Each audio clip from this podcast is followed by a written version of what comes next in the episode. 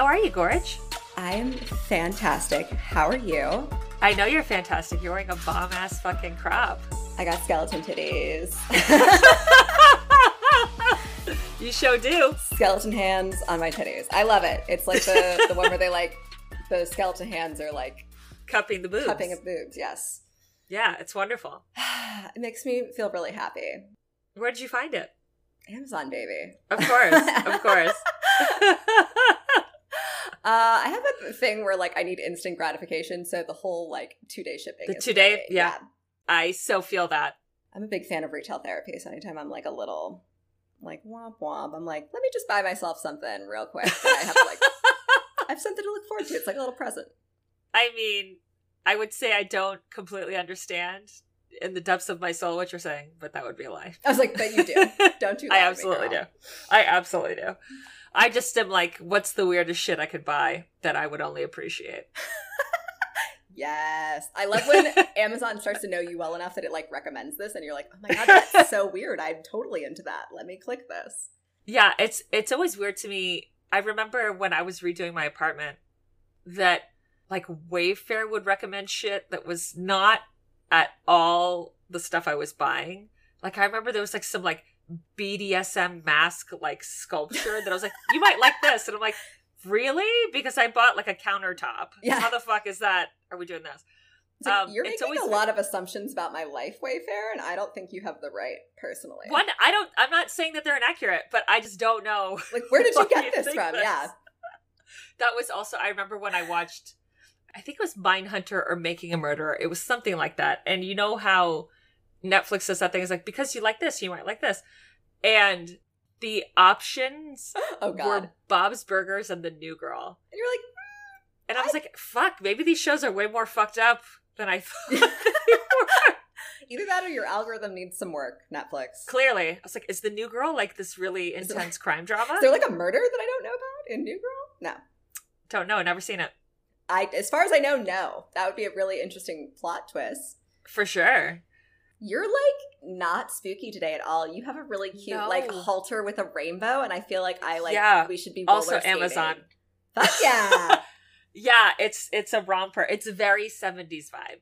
It's very It's like- 70s vibe. I it's love very it. like booty short, Fuck like yeah. like white trim piping. Definitely need some like rainbow knee highs and some roller skates and go down to the roller disco. Fuck yeah.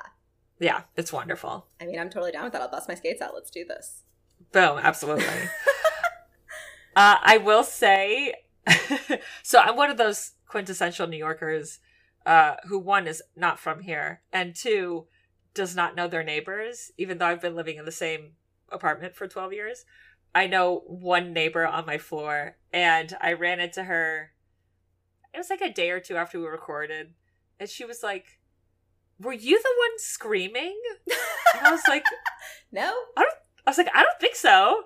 Unless it was shut the fuck up, maybe. I don't recall that though. no, and then I realized your story, and I was like, yes, actually, yes, that was me screaming Justified. for like an hour and a half in my apartment. I actually felt really bad how much I like laughed on the re-listen to that because your reactions were just so wonderful and entertaining. And I was like, this is a very gruesome, brutal murder, and I should like not be like giddy and smiling as I'm like going through and editing this. And You I know was. what? I totally was. Christina texted me the same thing that she had to stop uh, the recording because she was cry laughing at I- my reactions. Yes. And you know what? Yes. If that could bring any joy to anyone listening to that horrendous story, then you're welcome. yes. I volunteer as tribute. I will always do that. Thank you, Monique. I needed it so badly. My fucking favorite was honestly when you when you thought it was over and I had to like break the news to you. You're like, no, I continue. I felt so bad. I can't even express to you. I was like, oh damn. I like went I went too ham on this one. Uh, no, it was a great story. I'd never heard of it before, and I just I'm someone who lives in hyperbole. I'm I just love it. someone. I think that's why I'm- we get along very well. Yeah, Yeah. I think so. Yeah, it's like the best day or the worst day always. I'm never just at, at a chill, normal baseline. It's always it's a very Scorpio extreme, you know, and then span it and then Cuban on top of that thing. Oof. That's, Yeah. that's where I'm always living. uh, so I can't have a reaction like a normal person. Uh, oh, okay. Yeah. Ooh. and it's that thing like you know as i said when when we eventually get to doing live shows the the masses will see it's not just this it's not just screaming it's a full body Oh, it, yes. situation It's very visceral. yeah that only you are privy to at this point in time I know it's my favorite. I feel, like, I feel like I'm in on a little secret that like nobody else knows. That i'm a fucking wacko Oh my god, it's my favorite. i think some people know also uh this is coming out on halloween Oh which also happens to be our one year anniversary Yeah. Happy anniversary. happy anniversary baby Hey, and I mean, it's going to be your birthday in the meantime as well. that is true So that is true I don't know if you want me to wish you a happy birthday now. whatever or you would your like heart to. feels is the right thing to do I'm going to wish you a happy birthday now. I'll probably wish you a happy birthday Thank next you. week. Fuck it. I can wish you a happy birthday all month if I want to. So, yeah damn i'm seeing you tomorrow too You are seeing me tomorrow. yeah because the costume party has not happened yet so i don't know the magic that amy Traden is bringing happened to the fucking party I'm really, but i'm very excited about it and if you could see amy's face right now she is so excited about it i know that this is good this isn't gonna be an 11 this is gonna be a 47 i'm fucking here for it I'm pretty fucking excited. All of my shit arrived on time. One thing didn't, but it was like the one thing that I literally bought as like an after thing that I was like, eh, whatever. So you still got a day Oh, I'm so Who knows? excited. I'm so excited, Wendy. I can't fucking wait. And I can't wait to see where you work. I've literally never been there before, so it's gonna be i know it's gonna be it's gonna be a fun time i think Yeah. people are taking it very seriously Are they? I'm so Shit. Am I gonna have like some stiff competition? We're gonna like throw down? I don't know. All right. I well, see. Here's the thing. It, it all depends on execution, right? That's very true. That's But- very true. Because uh, Nellie, uh, my my ride or die, we're used to going to themed parties all of the time. At least, at you know when we had a life, wasn't consumed when by work. theme parties, yeah, we're a thing. Um, so Nellie and I would often get ready together, and we'd be like, you know, no one else is going to be dressed up for this party, and we're like, yeah, but we but it, we would like hope against hope that maybe this was the day, this Oh, was the time oh, that people would dress up, you know, that they would follow the assignment. Yeah. Never. No. Never. It was always me and Nellie. And people be like, oh my god, you look amazing. I thought about dressing up, but I didn't. No, you did not. Yes, and we You know because not. I'm staring at you in your normal ass clothes instead of dressed up like me, Yes. where I could be like, "Oh my god, you look amazing! This is so exciting." Right. You are wearing jeans and a t shirt, sir. And I'm looking amazing You because I know how to follow nothing. directions. Yes. Uh, I'm not gonna lie. I'm usually that person who doesn't dress up because I'm like, I don't want to be the only one, and then I ruin it for everyone else. Monique. I'm always the only one, and I'm like, it's not my fault. I also don't get invited to a lot of theme parties. To be fair, I feel like the last time I got invited to a theme party was honestly a Jersey Shore theme party, Oh my God. and it god. was like literally at like the peak of that being popular. So spray tans for days, baby. yeah, take that into account. I don't even know what I wore, to be perfectly honest. I'm sure it was awful. this evening will be photographed. I'm very excited about it. I'm excited about it. Also, this is another fucking horror podcast because we uh, definitely didn't mention that last time. I'm Monique Sanchez. I'm Amy Traden. Welcome. We're here. This is the podcast. Exactly. Guys, we're like a year in. If you don't know, I blame you. Right? It's a you This- problem. This isn't on us anymore. We wash our hands of this. exactly. Well, you know, Deb will catch our not introducing the podcast because I remember Yes. very specifically from the night we hung out, her telling us when we had forgotten and that we had only forgotten completely one time. Well, we added it two. Add Two. another fucking Yes. tally to that Tally. that shit. there you go, Deb. That one was for you. Do you got uh, anything else? Nothing too exciting. Uh, I haven't been really watching anything. I need to Mhm. finish Midnight Mass. That's on my to do list for the week. Yet, literally yesterday, I was like, "Did Amy ever finish Midnight Mass?" No, I totally didn't. girl, got to get on it. Also, thanks for the DMs of people who have finished Midnight Mass and have enjoyed it. Ah, damn it. Now I gotta finish so you can tell me all the DMs and everybody said. now I'm Yeah. curious.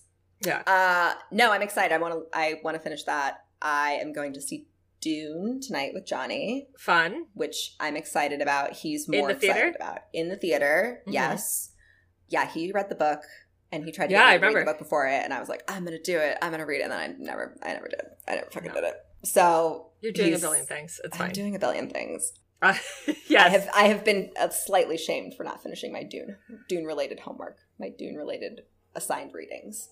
I mean, have you told him that you have to do like you have to research a term paper every week, record Oh, it, edit it? He Okay. knows. He sees me. he sees me. My favorite is when he's like, "Did you not come to bed last night?" And I'll be like, "Nope, I did not. all night." Yep, that's me. Hello. yeah. Hi. Or you're like, I took a two hour nap. Yep, That's it. that was it. That's all my body needs. it's fine. uh, yeah, my body like gave out. Uh, I feel like at the beginning of this week, and literally I slept for 14 hours straight. oh shit. yeah, That means you needed it. in one like solid. Did not wake up. Literally went down. 14 hours later, came back up, and I was like, okay, That's Good. just a that's a NyQuil coma for me. That's Yeah. the best. I'm, Yeah. I'm a very bad sleeper. I wake up a billion times. do you? Yeah, yeah, yeah. But No when bueno. I'm sick, I'm like, I get to NyQuil my life up, baby. Yes. And I like love out that. for 12 hours. I can remember one time as a kid, I was sick, and because I faked sick every day to get out of school, I was like, "There's no way my mom's gonna let me like stay home, like even though I actually am genuinely sick." Uh, and I can remember her like feeling my temperature and looking at me, and then like not saying anything. And I was like, "Oh, I'm gonna have to get up and go to school. I feel like fucking so miserable." And then she just came back with a cup of Nyquil and handed it to me, and I was like, "Really?" And she was like, "Yes, you're very clearly sick. Like, take this and go back to sleep." And I was like, "Thank you so much. Like, I love you so much. Thank you." Never been so grateful for NyQuil in my life. Diana's fucking nailing it. Oh my god, it so we good. already knew that though. We did know that. She's amazing. Uh, She's she, bomb.com. she for sure knows what my Halloween costume is because she had to see all of my Amazon purchases. I texted her. I was like, "Do you know what I'm going to be for Halloween?" Because obviously you've been looking at your Amazon. She was like, "I think so." That's I was hysterical. like, "Nailed it." Two people know what I'm going to be. Oh, okay. Yeah, one of whom is not coming, and the other one is probably not coming. So the stakes are low. What was their reaction? Was it good? Were you pleased? Yeah, that was hysterical. Oh, yay! Fuck yeah! Now I'm extra excited. It's a vibe. Hysterical. It doesn't look hysterical, but the concept is hysterical. Okay. Noted. Yeah, that doesn't help with the explanation at all. No, but, I love it. I love the mystery. But when you see it, you'll like get it. I'm sure. We'll see. It's coming in today, so I got to see if I like Oh yeah, your torso issue. You were my worried. torso, if I fit into it, and old long torso. long torso meat on my body. Because I'm not skin and bones. Uh, which, uh, terrible segue. I watched the Brittany Murphy doc on HBO. That's on my to-do list too. How was that? it's really good. It's I'm sure really, it's really fucking sad. heartbreaking. Yeah. Because she was someone I really loved. Yeah. I thought was really yeah. fucking special and talented, and just really everything that happened to her was so fucked up. Was there any new information that was revealed that you were just like, oh, I didn't know this? Or Yeah. was it okay? Yeah, like the extent of things I didn't know. Oh, okay. Shit. and like one of like her causes of death or contributing factors was anemia Okay. and as someone who's been anemic for the bulk of my life i kind of like straddle that line a lot of the time uh the, the worst of it i was in college and your hemoglobin numbers to be normal for a woman i think is like 11 to 15 Okay. and in college i was like 7 or 8 Damn. which is like not great Yeah. at all. And exactly why I felt like I was fucking dying. Uh Brittany Murphy, when she died, her number was three or four, Holy fuck, dude. which is like you need a blood transfusion Like right now. now. Yeah. and like you're you're not eating is what what that is. You're actually not eating. Oh my god. That's just, fucking like- scary. Uh, it just it just was really really heartbreaking because she I always thought she was someone who was really special. For sure. and it was she was one of those people that I hoped you know she was like on that list of like I hope to work with this person someday you know Oh, yeah. yeah and what, she's thirty fucking two Jesus. Yeah, just- fucking crazy. just like actually tragic and senseless and just and then when you see kind of what has what happened to get her to where where she ended up it was like it it's nothing short of devastating honestly Fuck. Um, documentary was good though. I will have to check it's this out. it's good it is good um something i appreciated So I, I don't know if we've discussed this on the podcast before, but I have a very uh, conflicting feelings about cancel culture. Like, yeah, if someone does something fucked up, like, fuck it, that's not cool. But I don't really think it's cool because someone said something 10 years ago, 20 years ago, that we should be like, fuck that person. If, because I am not the same person I was 10 years ago, 20 years ago. I'm not the same person I was five years ago, because that's what growth is supposed to be, right? And they have Perez Hilton on there. And, you know, for those of you who are familiar with Perez Hilton, like his whole, he became famous being, Being outlandish and yeah. and being, yeah.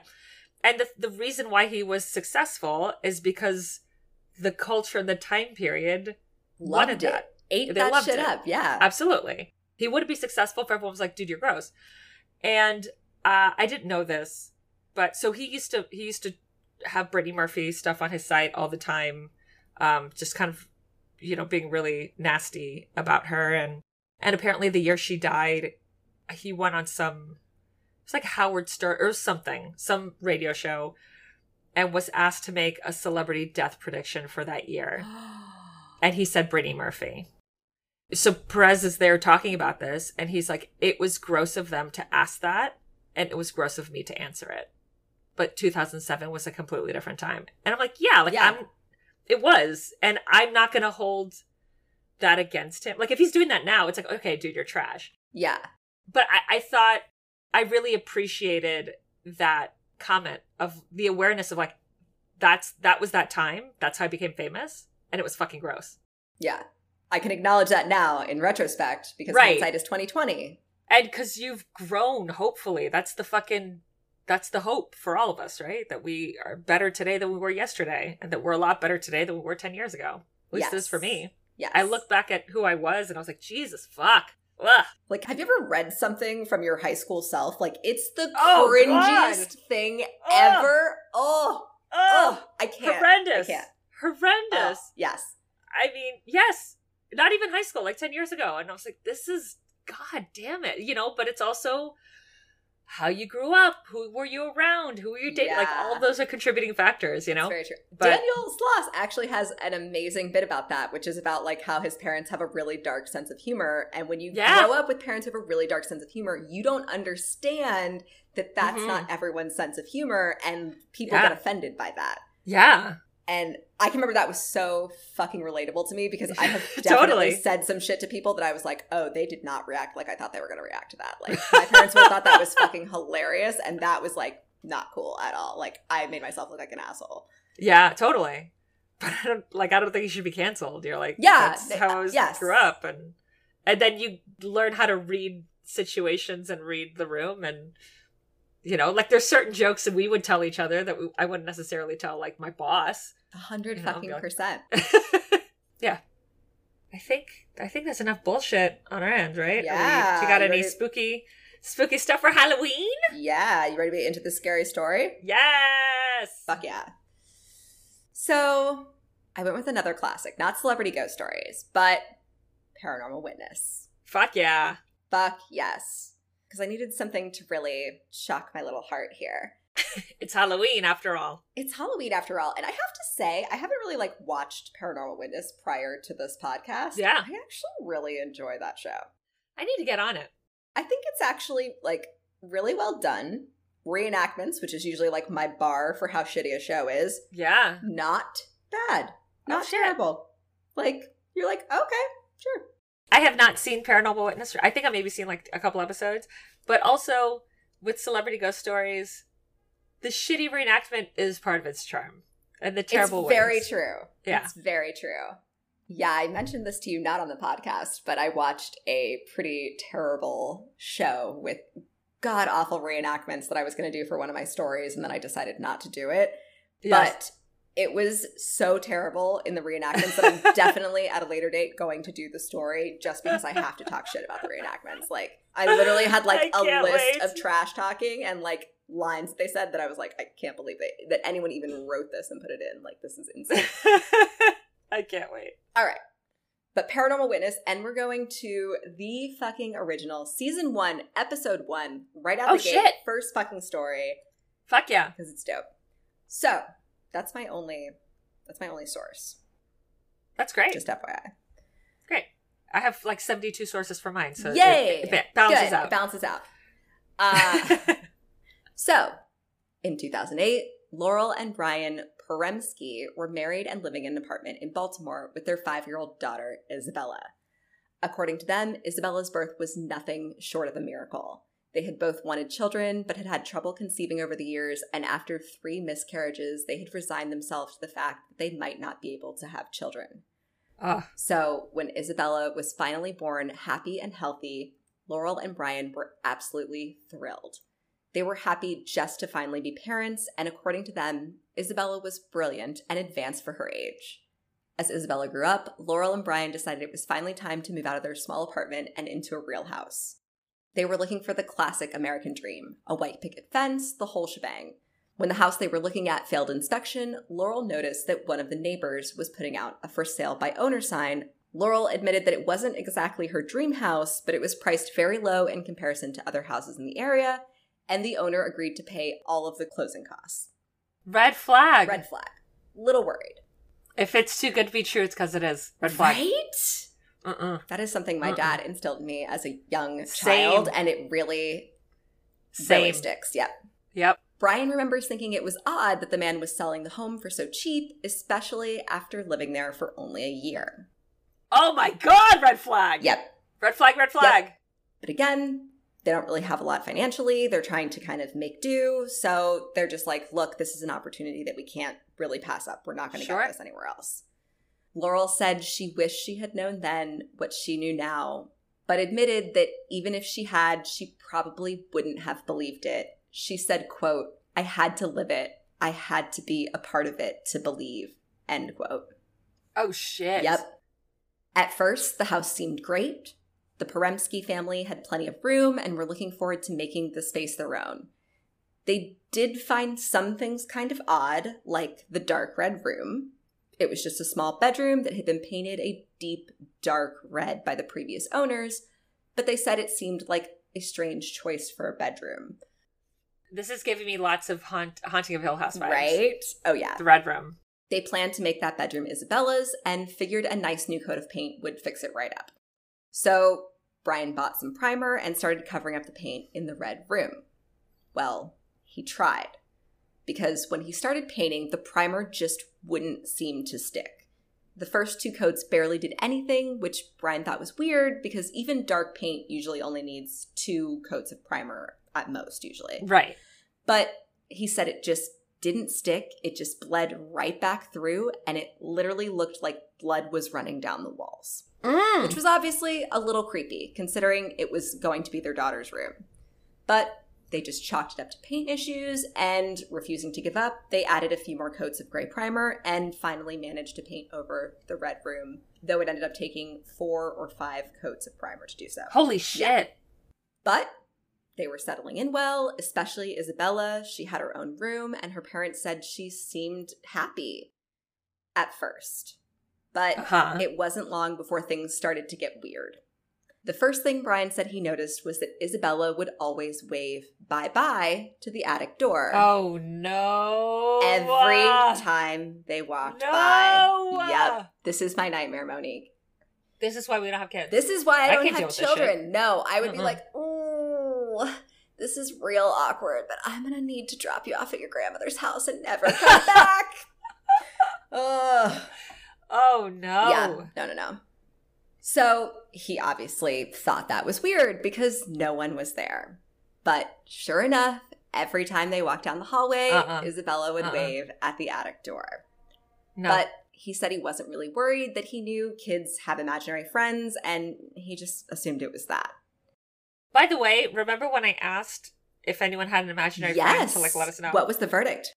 Not a single fucking DM. Not a one. interesting. Not a Very one. interesting. Noted. Yes. Noted. Noted. Yes. It wasn't long after that that Laurel noticed that Isabella was talking and singing a lot while alone in her room. She just assumed that she was playing and talking to her dolls, but one day she went in to check on Isabella and she asked the little girl who she was talking to. And Isabella said Emily. Yep. While Laurel thought that was oddly specific, She assumed, like Yeah. many kids her age, that she just had created an imaginary friend to entertain herself.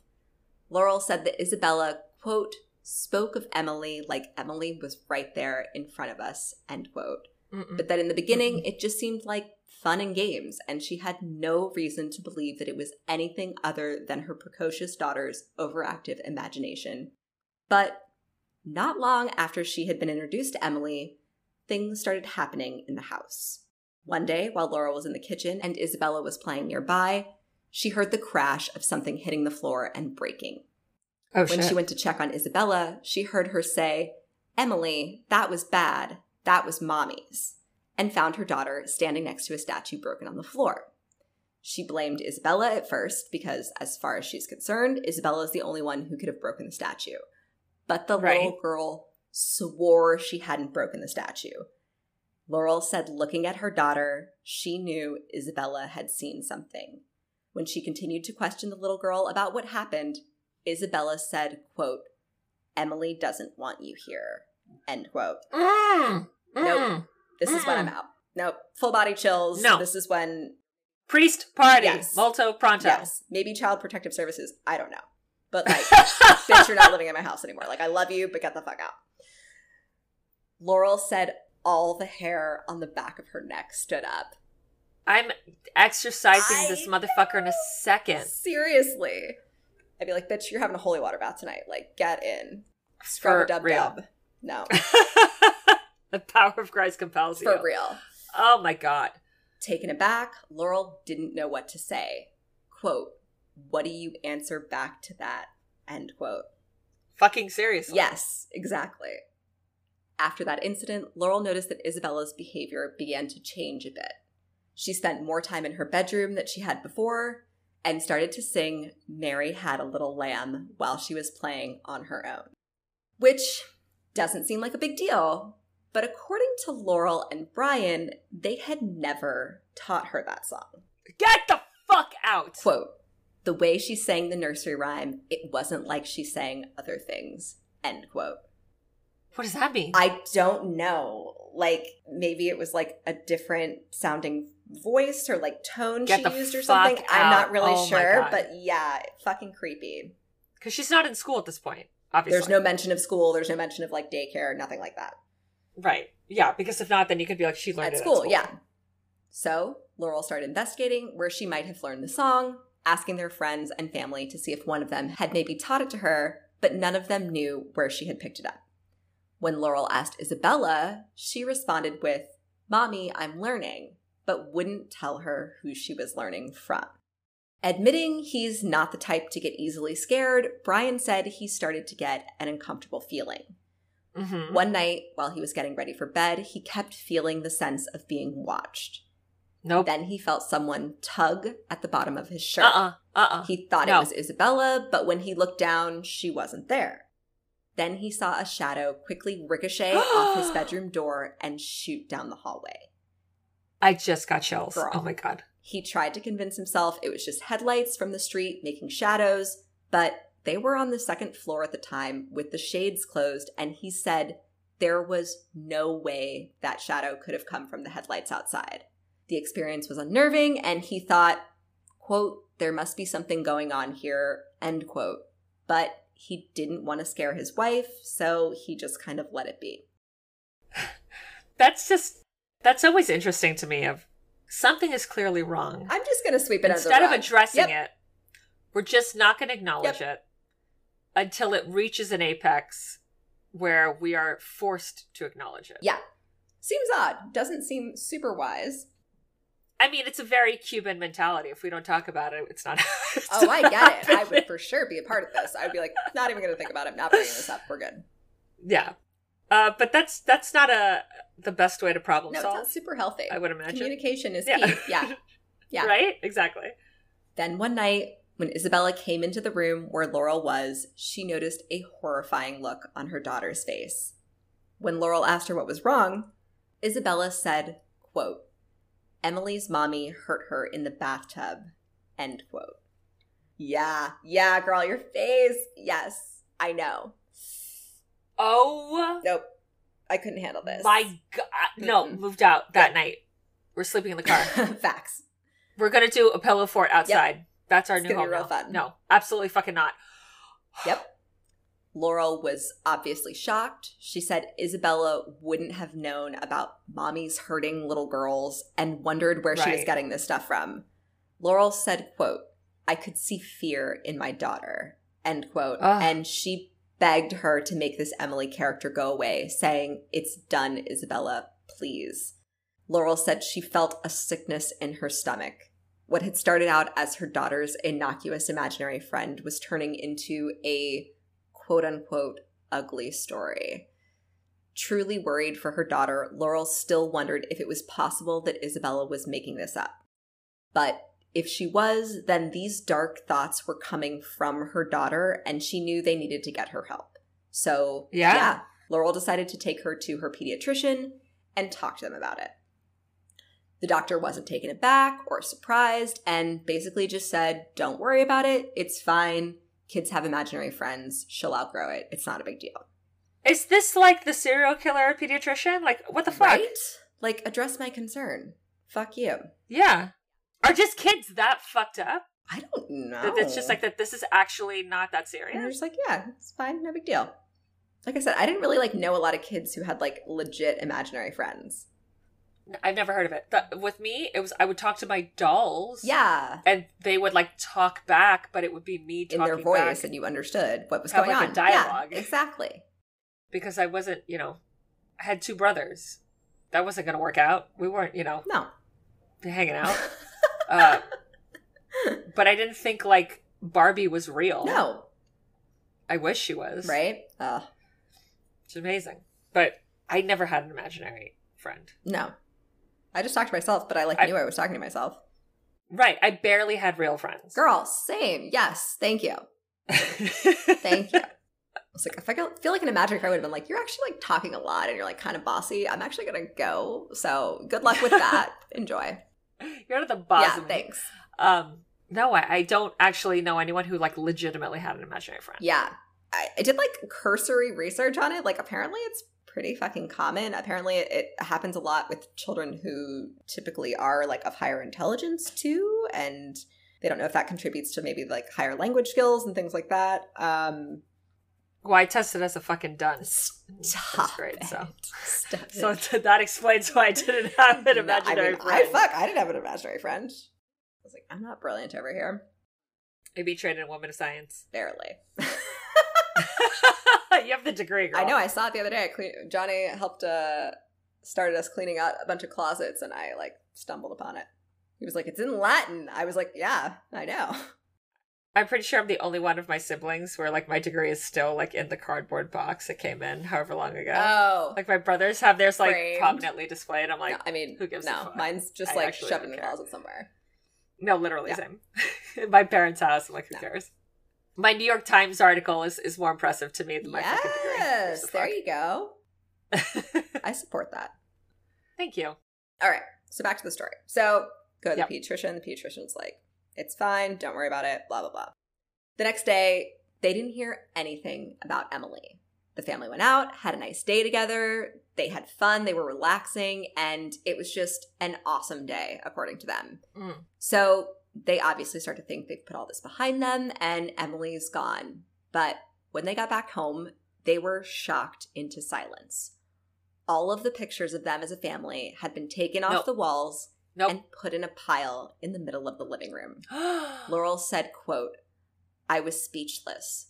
I could not believe what we were seeing. End quote. because obviously no one's home. No one's home. And there are about 20 pictures in all. And Brian said it was like whatever it was couldn't stand to see all of those pictures of a happy family. And it had just like taken them down and just like put them down so it couldn't see them. Uh-uh. He said he was scared because he knew he hadn't done it. He knew Laurel hadn't done it. And he knew that there was no way Isabella would have been able to reach the pictures in the wall Right. to do it. Quote, something doesn't want us here, or something Mm-mm. might want my daughter. End quote.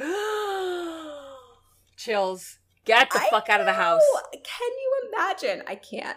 I can't fucking deal with this. That you get the fuck out of the house. One. Yes. Two, priest party. Yes. Three, talk to Emily and be like, "Hey, girl, uh, sounds like you had a rough go of it. Super sorry about it. How about we adopt you? Here are some toys for Yeah. you. Like, we only want lovely things and for you to be part of the family. Yay. Cool. Besties? I think those are the three. That was smart. Those were all smart options, yes. I would support any of those. I know it's not my first I would rodeo. support any of those. If I ever have a possession, Monique, calling you first thing, first number. I'm a dial. to you. I'm like, bitch, get your holy water, get your ass over here. Fucking doing this. you know what? I completely forgot that because of the Rona, you can't. There's no what? Oh, we're fucked, Monique. We're it's so fucked. Yeah, because because when you go, usually when you go to church, there's like the basin, and you like put it in so you can bless yourself, you know. And there, it's not no more. Oh, because it's of the gross to contaminants, put your hand. everyone's Ew. touching. The fact that was even still a thing, honestly, is really gross to me. Yeah, I mean, well, now it is. No, now it was gross you know, before this. No, it was gross like before this. a hundred years later. Disgusting. It's ridiculous. it is disgusting. You know, Communal water. No, get out of here. But it's okay. We can we can make our whole Okay. holy water. You just have to bless Okay. the water. It's fine. It's like I don't. I'm not qualified for that, but I leave it to you. I trust your. I trust your blessings. I don't think I'm. I mean, You're more qualified than me. Let's be honest. I think I am. I think you can, like, as a layperson, bless it. But I think I think God and Jesus would be okay if you're like, dude, this is an Like, yeah. emergency. He'd be like, you all know where I'm coming fine. from here. Because technically, a layperson can baptize someone in an emergency. Is that true? Does that mean I accidentally got baptized in the swimming pool when I was like ten? Wait, what the fuck? I don't know. Did you get baptized in a swimming pool? Because when you tell people, when you live in the Bible Belt of Florida as a kid and you tell people you're not baptized, apparently they freak the fuck out and they think they need to like baptize you immediately. So yeah, they like baptized me in a pool. Um, that's fucked up. Girl. One, two. That's not Florida. an emergency. Yeah. An emergency is like really? Yeah, I there's know. a car accident and we don't know if you're gonna. so fucking here's your last die. rites. Like, yeah. Like baptism, last rites. Boom, boom, double whammy, two for Oh one. my god. Uh, um, yeah, yeah. no. so I feel like also I feel like it was not an adult. It was like one of my friends. So I don't think she was qualified. I don't think it took. Let's be honest. You're like definitely best case scenario, purgatory, it's limbo. Best case. We do. Whatever. There you go. So, after that, Brian just wanted to leave, just to take everything and go. But unfortunately, financially, that just wasn't an option. So they were stuck there. Sure. Then things started to get worse. Guys, I don't I don't hear any problem Yeah. solving other than we're just going to we're not going to acknowledge this is happening. That's the only that's that's not a that's not solving a problem. It's the same thing like if if your toes starts turning black and you're like I'm just going to eh, pretend we'll like that's not happening and don't go to the doctor. Don't get a second Yeah. opinion on this. That's the same shit you're doing. Yes. You're nail you're not nailing it No, not at all. No. At all.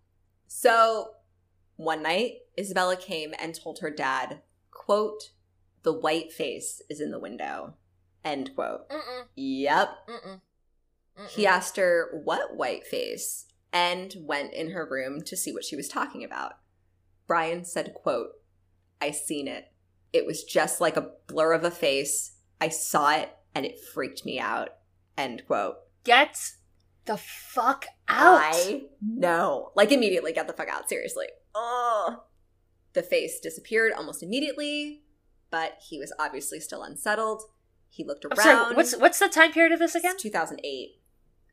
Okay, you could definitely have sold a house in 2008 and marketed it as a haunted house and sold that shit immediately for double what you paid. Right? Absolutely. I'm sure. I'm sure Zak Bagans was Oh still a fucking thing then. He would have loved that. He would have loved it. Be like, "Come at me, ghost, Come at me, Emily. What? You guys start shit? What? bro." Fuck off. I like, I could take you, Emily, little girl. So he looked around and checked outside her window, but obviously there's nothing there. Laurel said that the vibe in the house was turning dark, turning Mm. negative, and things were happening that were out of her control. She wanted to make things brand new for Isabella, so they had Brian's mom, Judy, take Isabella for the weekend while they spent the time renovating their daughter's room. They wanted it to be bright with glowing soft colors, so they painted one wall with the Wizard of Oz. It was something Cute. good, yeah, and new to look forward to. And afterward, Laurel said, quote, it felt good for a moment in my home, End quote. Mm. When they finished redecorating, they called Brian's mom to come over and bring Isabella to see her new bedroom. And the room was just beautiful. Judy said that it looked like a professional had decorated it, and she Oh, was shit. proud of Laurel for doing such a good job. So Laurel's thrilled. Her daughter has a beautiful new room. Her mother in law's happy, like she's killing it. But when she walked back into Isabella's room a few minutes later, she saw that the entire room had been destroyed. Laurel said, quote, I almost fell on the floor. It just wasn't possible. End quote. She immediately asked Isabella, What happened? What did you do? Laurel, who sounded absolutely heartbroken in her interview, said, quote, I'd worked so hard. I was so Ugh. angry. End quote. But Isabella was adamant. She said, Mommy, please, Mommy, I didn't do this. And at this point in her interview, Laurel starts to tear up. She said, quote, I saw my loved ones being afraid, and I was in so much denial. I tried to make them think it wasn't real. And it was real. and Yeah. quote. And I'm not doing the like delivery of this line justice because like the genuineness with which she says this is just heartbreaking.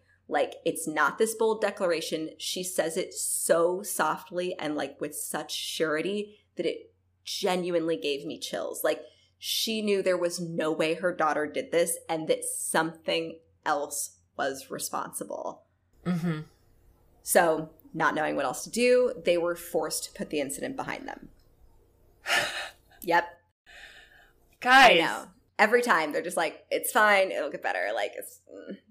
Again, like I, I understand finances are a fucking thing, man, and buying a house is no yeah, insignificant chunk of change. You know, that's a for a lot of people, it is a lifelong commitment. Like a lot of people like are stuck in that house wherever they buy forever. So I would hope you put a lot of thought into into such a financial decision.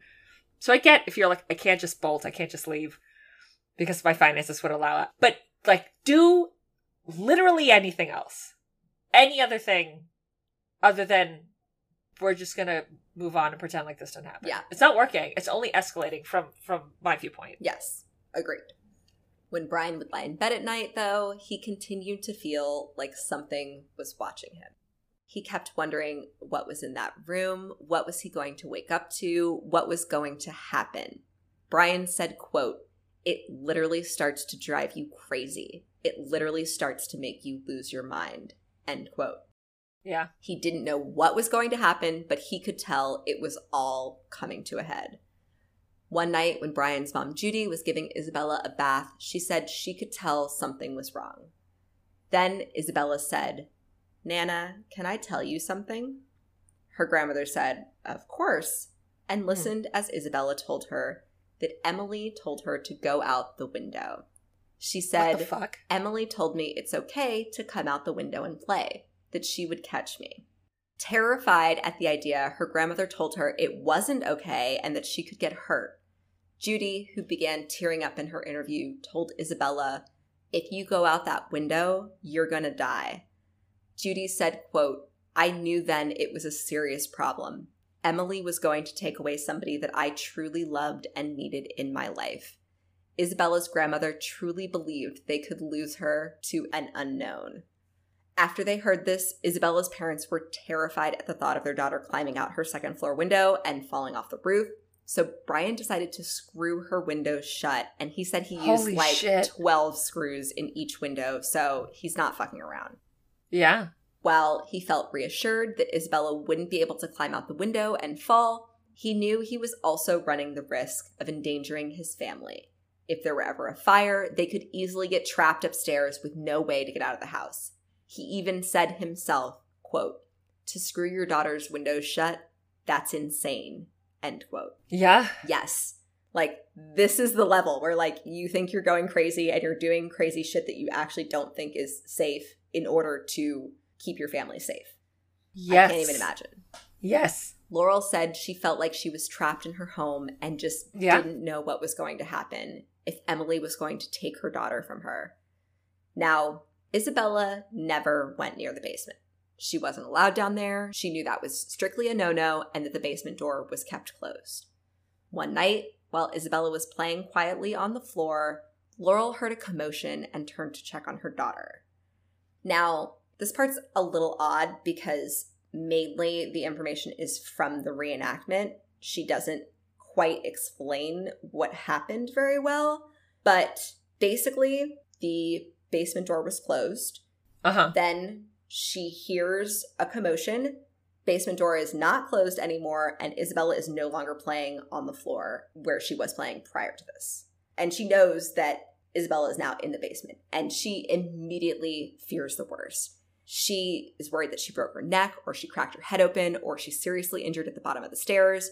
So she immediately ran down the stairs to check on Isabella and is relieved to see that she's unhurt. But Yeah. when she asks her what happened, Isabella said, quote, Emily pulled me down the steps, end quote. Full body chills. Girl, yes. Oh my God. I can't even express to you how much this is my nightmare. You know. I mean, I mean, this is anyone's nightmare. if Yeah. it's not your nightmare, I think there's something. I mean, obviously, like, no one is like, yeah, this is my dream situation. Like, I would love this. Thanks. I mean, there might be. It's just not anyone in this conversation. No, no, definitely not.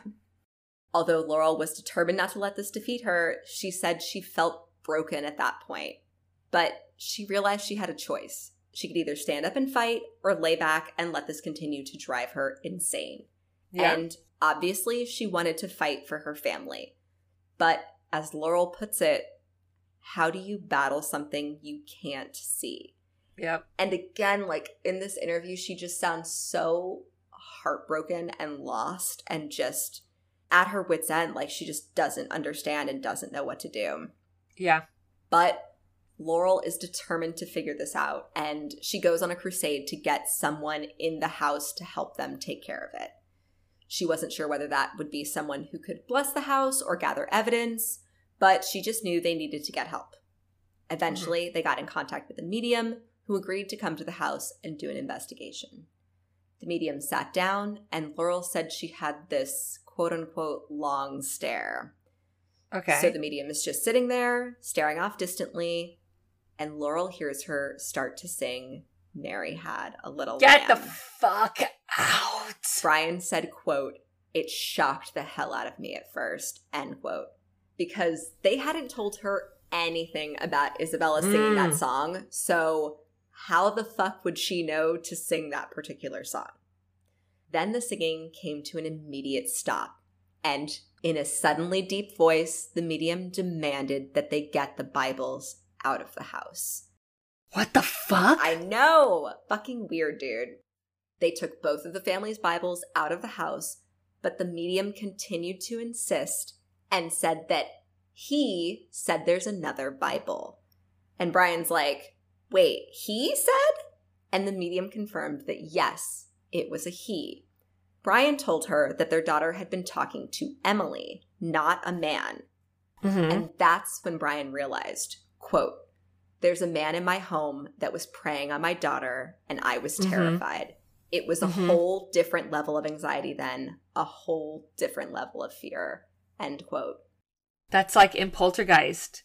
The whole thing in, in Poltergeist is that the thing is presenting itself as a child to the child. But it's not It's actually like- a child. but it is it is the beast. Yes. So like that's what's happening in this situation. Is it's Oh. pretending it's a little girl named Emily, but it's actually Yeah, because then not. then it'll interact with you and play with you, whatever, and you can get its trust if it's just a little girl like you.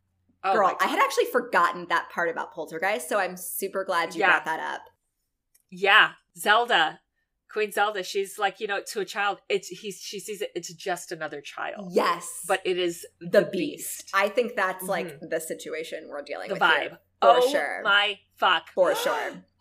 So, the medium continues to insist that there is another Bible in the house. But they they're like, "No, we only have the two. I don't know what's going on."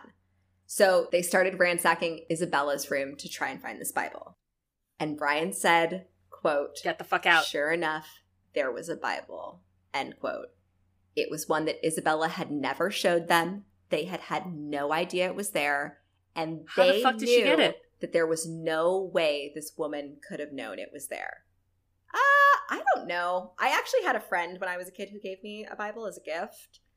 Um, Dude, as the person who went to 11 years of Catholic school, I've never been gifted a really? Bible. Really? Oh, Except because you're not a like heathen. my first communion. like, they, Monique, the audience, they were like, wait, your parents don't take you to church every Sunday? And I was like, no, I'm allowed to like wake up and watch cartoons and eat cereal in front of the TV. And they were like, oh, honey, baby, here you go. You need this in your life because your parents are heathens and they're not raising you right.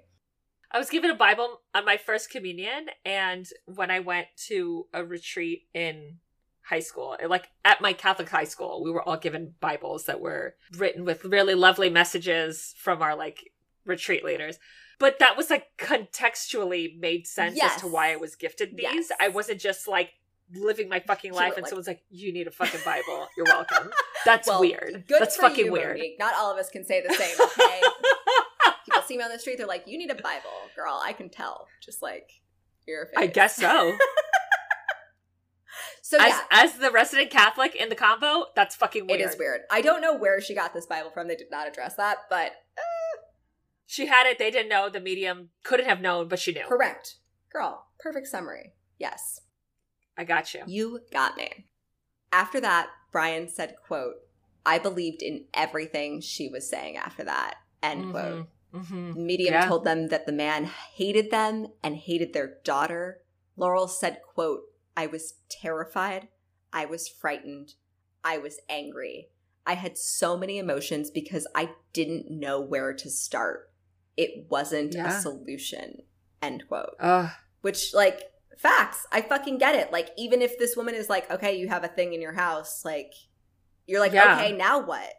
How the fuck do I get out of my house? How house? fuck do I protect my family? Like, what the fuck? Laurel said she felt as if whatever her daughter had been speaking to was now going to prove to her that it was real and that it was here and it was going to show her, uh-uh. like, yeah, it was going to fucking show her. uh-uh. Girl, no, I don't want any fucking part of this.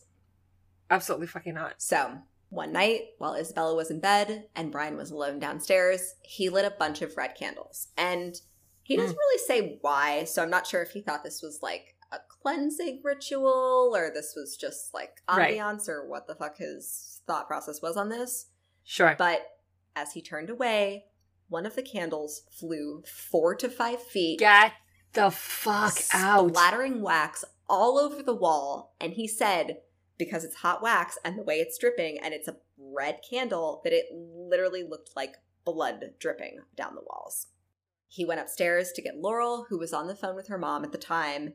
And her mom is telling her, like, you have to get the fuck out of this house. Like, you have to go. And she's just like, I know, I know, but like, what are we going to do? We can't afford anything. Blah, blah, blah. Then, out of the corner of her eye, Laurel saw something. She said it Mm-mm. was so fast that it happened in a second. Isabella's toy chest went flying across the room. And she's not in the what room. the she's just standing there. Yes. also, a child's toy It's chest, pretty heavy. like a child can't pick No. that up Even like a small one is like hefty No. usually. I have a sh- because it's full of yes, shit. I have a shitty one from IKEA that I fucking put together in 15 minutes that like is still pretty heavy and I would have a hard time throwing it across the room, let alone a 5-year-old child. So, obviously, they're fucking startled by that and they're starting to be afraid because what the fuck is going to happen next? Brian said he was terrified because it was clear that things were starting to get violent. Mhm. That night, they fell asleep with the TV on, and when Laurel woke up to Brian's hand around her throat, she knew instantly the man in bed with her wasn't her husband. She said, Oh my god. I know. I gave myself chills right then because like I know what's coming and it's just it's too real. It's too fucking it's too fucking much. It's too scary. She said, quote, I knew. My husband protects me and loves me. He's never touched me prior to this. He was possessed by something. It was an evil, evil, dark spirit. End quote. Brian said, quote, it was very shocking and it it just wasn't me. I was scared. I would never hurt my wife. End quote. And honestly, I believe this guy. Like you see his mm-hmm. interviews, he has a very calm manner when he speaks. He doesn't seem aggressive in any way, shape, or form. He doesn't really give me like bad vibes. Like he seems like he's just kind of like a genuinely good, chill guy. And that's weird to just be sleeping and then you're like, I'm gonna attack my yeah, wife. I'm just gonna like casually choke her. NBD. Like that's usually like Escalates. There's inciting Yes, incidents. Yes. It's like Right. you, you say some shit and he doesn't like it, and then you're against the wall and he's choking you. Like, okay, yes, that was right. Yes. A plus B equals C. thank of you. course. Yeah. But not I'm sleeping, what the and now I'm I can't breathe and my husband is choking me out even though I I know my husband would never do this. So Brian had Laurel pinned against the wall and she said the look on his face was just this horrifying stare. He lifted her by the throat with one hand and Laurel was convinced she was going to die that night and wondered whether Oh Isabella was God. going to die too.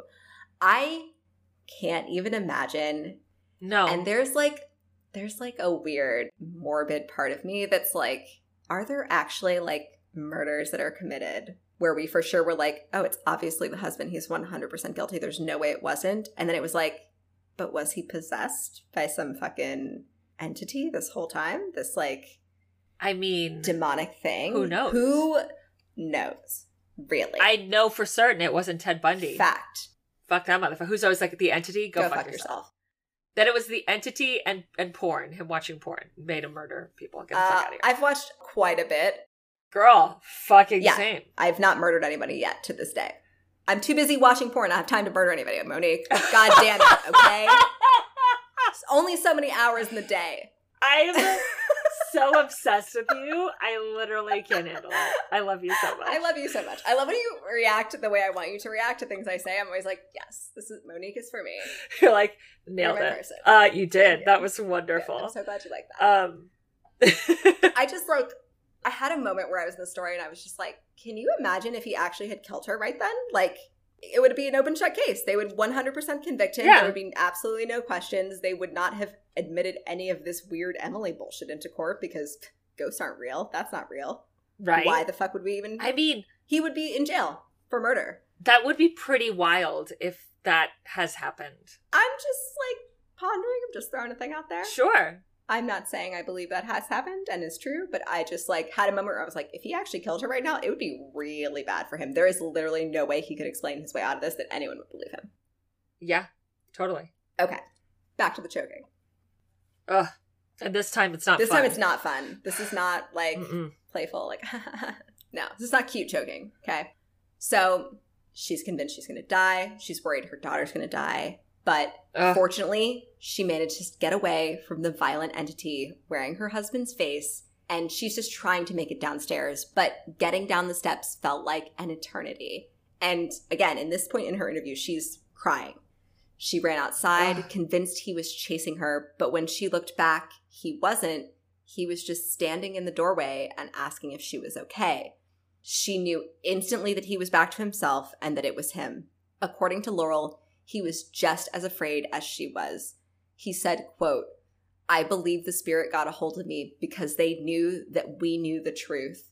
I believe it tried showing itself full force that night of what it could really do. End quote. Oh my god. After Laurel made it back into the house safely, she went into the dining room and screamed, quote, You won. It's yours. End quote. In tears, Laurel said, quote, It didn't matter that I was losing my home. It didn't matter as long as I was leaving with my husband and my daughter safe. We were done. We had been through enough. End quote. The very next day, Brian called his aunt, who said that she would help and that they should have called her sooner they immediately started pack which I'm not gonna lie, when I first heard that part, I was like, oh my god, was she like a fucking psychic this whole time? And like she could fucking solve everything. And I was like, oh no, she's just like gonna take them in and help support them financially. That's what she means by like help them. This is- This is not Zelda, where it's like, yeah, where she like fucking can come and Zelda's like, this house is yeah, clear." like no, that's not his aunt's situation, which is what I was picturing. I was like, wait, how is she helping if she's just like helping them get away? And I was like, oh, she means like you can sleep on my couch and like I'll help you get on your feet again, not like I can solve your demon problems. Like, no, that's not the thing that's happening. I love that we've been doing this podcast enough that that's where that's automatically yes, where you that's went to. automatically. I'm obsessed. Of course, of course. So they immediately started packing up and throwing things in the car, but they honestly ended up leaving most of their belongings. Brian said he didn't want to take anything out of the house because he was afraid it would be able to attach itself. Attach itself, yeah. He said he just wanted to start over. When they finally drove away from the house, all he felt was relief. He said it was like a weight had lifted off his shoulders and he could finally breathe again. Laurel said they lost a lot when they left, but they walked away a happy, healthy family, and that's all that matters. She said, quote, we're strong, end quote. Oh, Brian said there is no way he would ever live in that house again. Even if there was nowhere else to go, he said he would rather live in the woods in a tent than ever go back there. Quote, if someone offered me a million dollars, I wouldn't even go back in that house. End quote. damn. Brian also said, quote, I never believed in ghosts, but I do now. End quote. Mm, that gave me chills. Girl, it gets me every time. I love when the people are like, I never believe in ghosts, and I like never ever would have believed this was a thing, and then they were like, and then I fucking Yeah. saw some shit, and you fucking you got me. I believe. Thank you. Yeah. Since moving, Brian, Laurel, and Isabella have experienced no paranormal activity. And Uh, allegedly, according to Paranormal Witness, the new owners left quickly because pictures kept falling off the walls. And that is the crazy story of Isabella and her imaginary friend Emily, aka the Beast, because it was not Emily. That was a ruse. that was fucking crazy. Girl, it's my nightmare. It's literally my nightmare. I feel like I didn't really realize until right now, actually, although I probably should have sooner. We had like a all like spooky children's theme for Halloween, which I'm not upset about because children are the was scariest it all thing to me. all month? Kind of. I guess mine really wasn't because it was like it started with like possessed children. That was my thought behind it, but Yes, it really yes, was yes. just like possession and I mean. Is there anything scarier? No. No. literally no. that's why. I thought about. it. I was like, I was like, is there like some like clown urban legend or something I No. can go in? And I was like, honestly, scary children wins every time, hands down. Yeah. Always. I will take a clown over a possessed child any day, one hundred percent. All day, every day. That was amazing. Holy Thank fuck. you. Paranormal Witness, actually, really good. You guys check it out.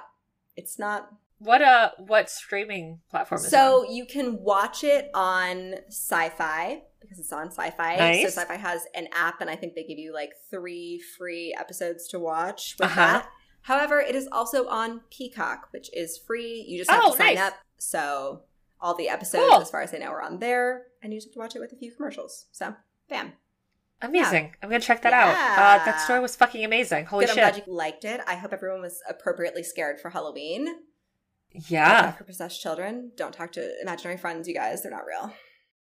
Yeah. And how something presents itself may not be what it is. That was the fucking part that got me the whole time was that like, yeah. oh, it's Emily. Like, it's fine. It's just a little girl. I was like, oh, it's like a little dead girl. Like, it's kind of creepy, but like, whatever. And it was like, Yeah. oh, it was this dude this whole time, by the way.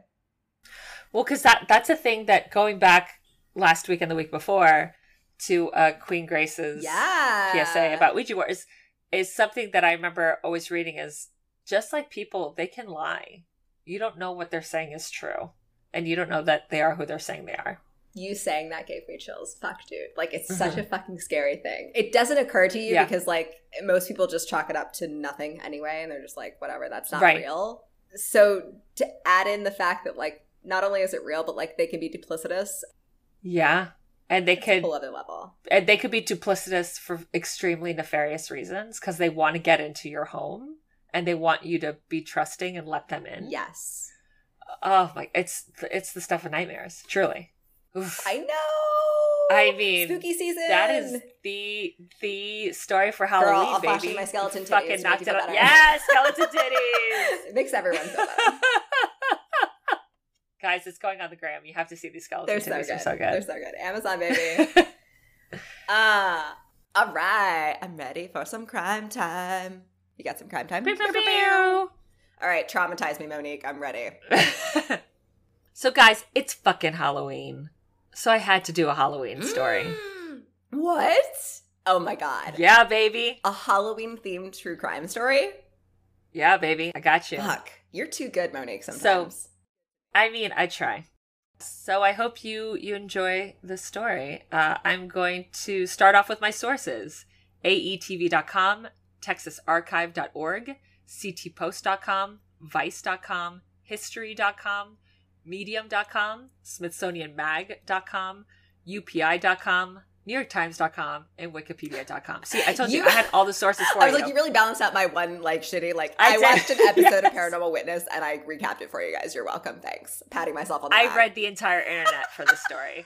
You're Nick's like, I actually did research. Thanks. Shut the fuck up. Um, I love you. Your story was insane. So let's start at the beginning. A wonderful place to start. The origins of Halloween can be dated back 2,000 years to the ancient pre Christian Celtic festival of Samhain. The Celtic calendar begins on November 1st, and the Celts believed that as we moved from one year to the next, the dead returned to the earth so that on October 31st, again known as Samhain, the dead and the living would overlap, and demons would roam the earth again. Cool, cool, cool. Fun. Let's let's dress up and party with the demons. Yeah. Right? On the sacred night, villagers disguised themselves in costumes made of animal skins to drive away phantom visitors. The thought was if you encountered a real demon roaming the earth, they would think that you were one of them and they'd leave you alone. They're not very bright, I guess. Apparently, they're I like- guess not. I think it's a demon. It looks like a dude in a wolf skin, but like Isn't that eh. isn't that essentially in Shaun of the Dead that they just all pretend to be and they like live them yes. alone? Okay. So it's the same vibe. Noted. Noted. But the Celts were into this 2,000 years ago, before Shaun of the Dead. I hope they got like an intellectual property Right? credit. the ancient Celtic civilization. During some Celtic celebrations of Samhain, bonfires were lit, sacrifices were made, and banquet tables were prepared, and food was left out to pay homage to the dead and placate unwelcome spirits. All of this is very Day of the Dead yeah. vibes to me. It's all very similar. In later centuries, during the Middle Ages, people began dressing as ghosts, demons, and other malevolent creatures, performing antics in exchange for food and drink. This custom, known as mumming, is thought to be an antecedent to trick or treating. Oh, okay. By the 9th century, Christianity had spread into Celtic lands, and Christianity has this habit of doing this thing where they take pagan religion, like pagan traditions, and rebrand them as Christian customs. Um, Like, yeah, hi. Uh, all your shit's now our shit. We're calling it something else. Thanks. You don't know what you're doing. so it's like super allowed now because we can't take it away from you because then there's no way you would Yeah. join us. So we're gonna do the same thing, but like call you it a different Friday. cool. Like, we're cool. We're like the cool parents. No, Yeah. literally, they like did that with the theater. Like one of the first like known plays that uh, has been found that's been written is a Christian play because they took all of the pagan plays and they're like, actually, let's just that's great, love this journey for you, but how about we make this Christian? and now, guys, we have plays too. We're We're hip, cool. we're just with like, it. We'll just We're change cool, all cool, the names. They'll never fucking know. They're idiots. Yeah. They'll never know. Speaking of name changes, enter All Souls Day and All Saints Day. In 1000 AD, the church designated November 2nd as All Souls Day, which was a time for honoring the dead. Celebrations in England resembled that of the Celtic rituals of Samhain, complete with the bonfires. All Saints Day, which is November 1st in the liturgical calendar, is celebrated by people dressing up as saints, angels, and even a few demons. I absolutely dressed up in grade school, Catholic grade school, as an angel. No, not an angel, as a saint for All Saints Day. Aww. And I didn't recall that until doing this research. And I was like, oh yeah, I fucking did that. And I'm pretty sure there was no like specifying.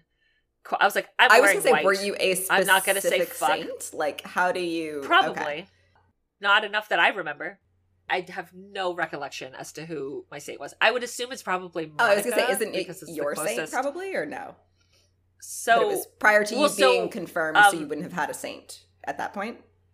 so in the way way back people used to name their children after the feast day the the saint of the feast day that they're born on so for instance oh, my grandfather would be like your saint day is coming up um interesting. but but i wasn't named after the saint uh that you know Saint, I don't e- I Saint don't even Monique. know- That was not.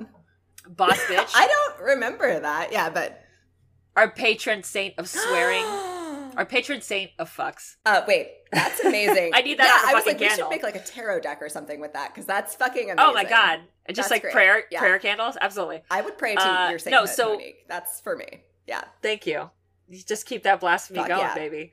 Uh, I think I told you the story about when I was born and that situation. No? No. I was like, you came out screaming "fuck." What happened? Okay.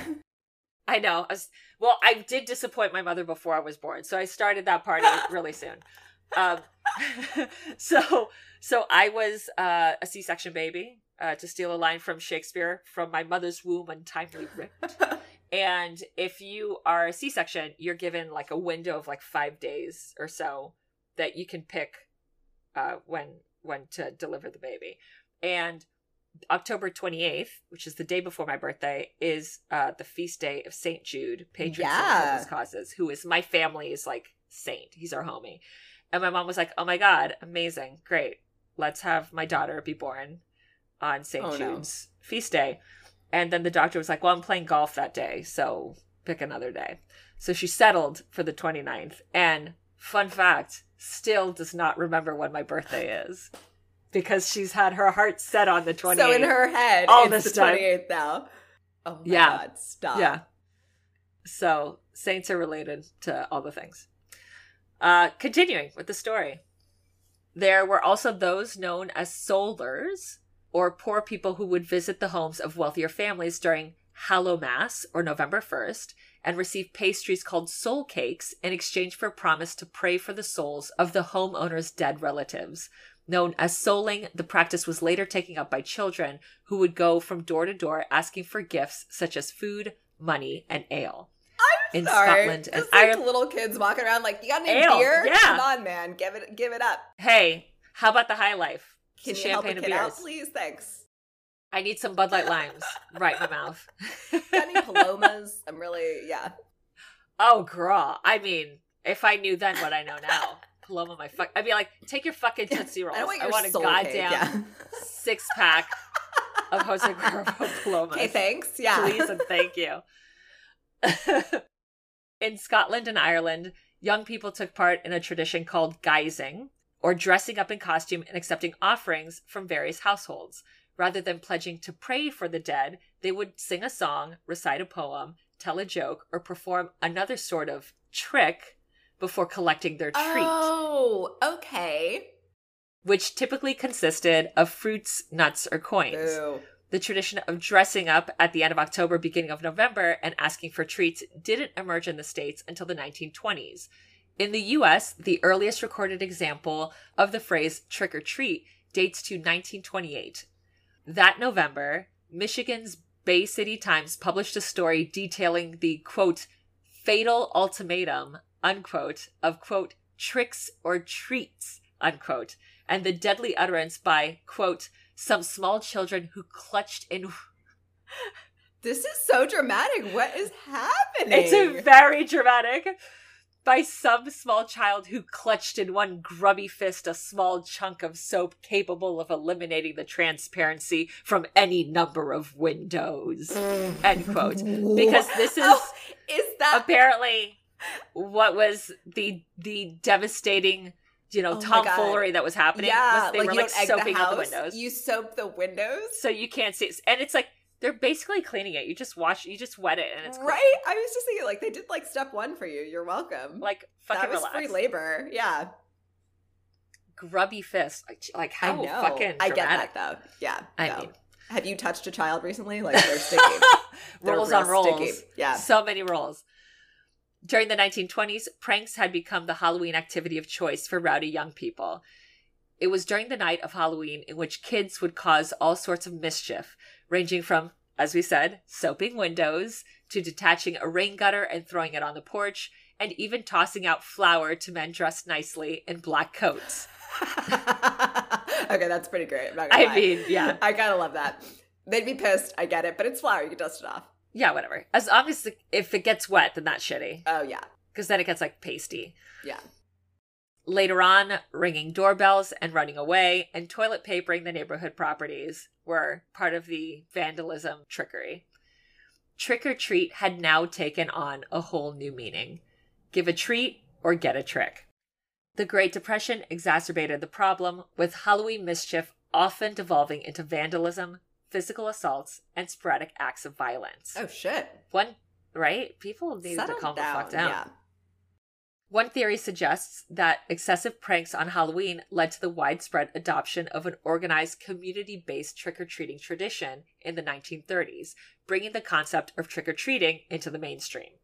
This trend was abruptly curtailed, however, with the outbreak of World War II, when sugar rationing meant that there were few treats to hand out. At the height of the post war baby boom, trick or treating reclaimed its place among other Halloween customs, and it quickly became standard practice for millions of children in America's cities and newly built suburbs. No longer constrained by sugar rationing, candy companies capitalized on the lucrative ritual, launching national advertising campaigns specifically aimed at Halloween. According to the National Retail Federation, Americans spend an estimated 2.6 billion dollars on candy on Halloween. What? Yes. That's wild. Fucking crazy. Okay. and the day itself has become the nation's second largest commercial holiday. Now that we got the origins of trick or treating out of the way, let's fast forward to October 31st, 1974. Ronald Clark O'Brien lived with his wife, Daynene, and two children, Timothy and Elizabeth, in the middle class Houston, Texas suburb of Deer Park. He worked as an optician and served as a deacon at a Baptist church, where he sang in the choir and oversaw the parochial bus program. Those who knew Ronald considered him a model citizen, with one pastor describing Ronald as, quote, a good Christian man and an above average father, end quote, which is Wow. that a ringing endorsement? Above, Above average? average. Considering I feel like average is like still pretty shitty at this time. Like, Yeah. So it's like a rung over that. yeah. Because average at this point is like beating the shit out of your kids. Yeah. Because it's the 70s. Then it's like, whatever. So above average father. They're like, wow, the uh the praise is overwhelming on that one. Yeah, I get I mean, I, like, totally. I It's- can't handle it. It's too I'll whoa, whoa, you guys. Being told I'm above average at anything. it's like being like you're a slight you're slightly better than a mediocre father. It's like, oh my god, thank Yeah. you so so much. You're the only thing I would take that as a compliment is like at math, which I know is Yeah. not true. I'm definitely not above average at math. I would I would be happy if I was average at it. I'd be like, fuck yes, I'm nailing my life. Um, everything else, no. I want to be like exceptional. Yeah. exception, exactly exceptional. And a you want to be an exceptional father, not an above average father. That's like a fucking read and a burn. I think it Um, sounds like almost like a backhanded compliment situation. right? exactly, exactly. Like he's an above average father. Yeah. Right. So on Halloween night in 1974, it was a rainy night. And while Ronald had never shown any interest in Halloween previously, he was eager to take his eight year old son Timothy and five year old daughter Elizabeth out trick or treating in the neighboring suburb of Pasadena. The trio were joined by family friend and neighbor Jim Bates, as well as his two children.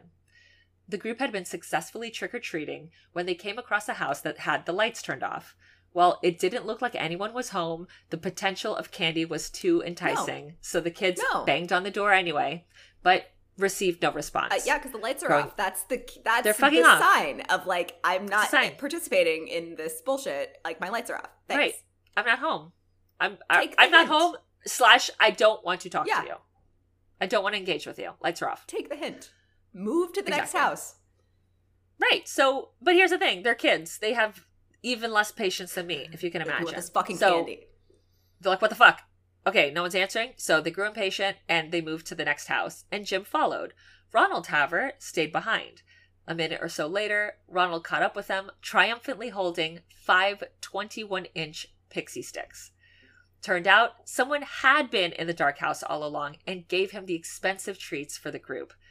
Ronald handed the prize sticks out, one to each of his two children and one to each of Jim Bates' two children, and the last to a 10 year old boy Ronald recognized from church as the group walked home.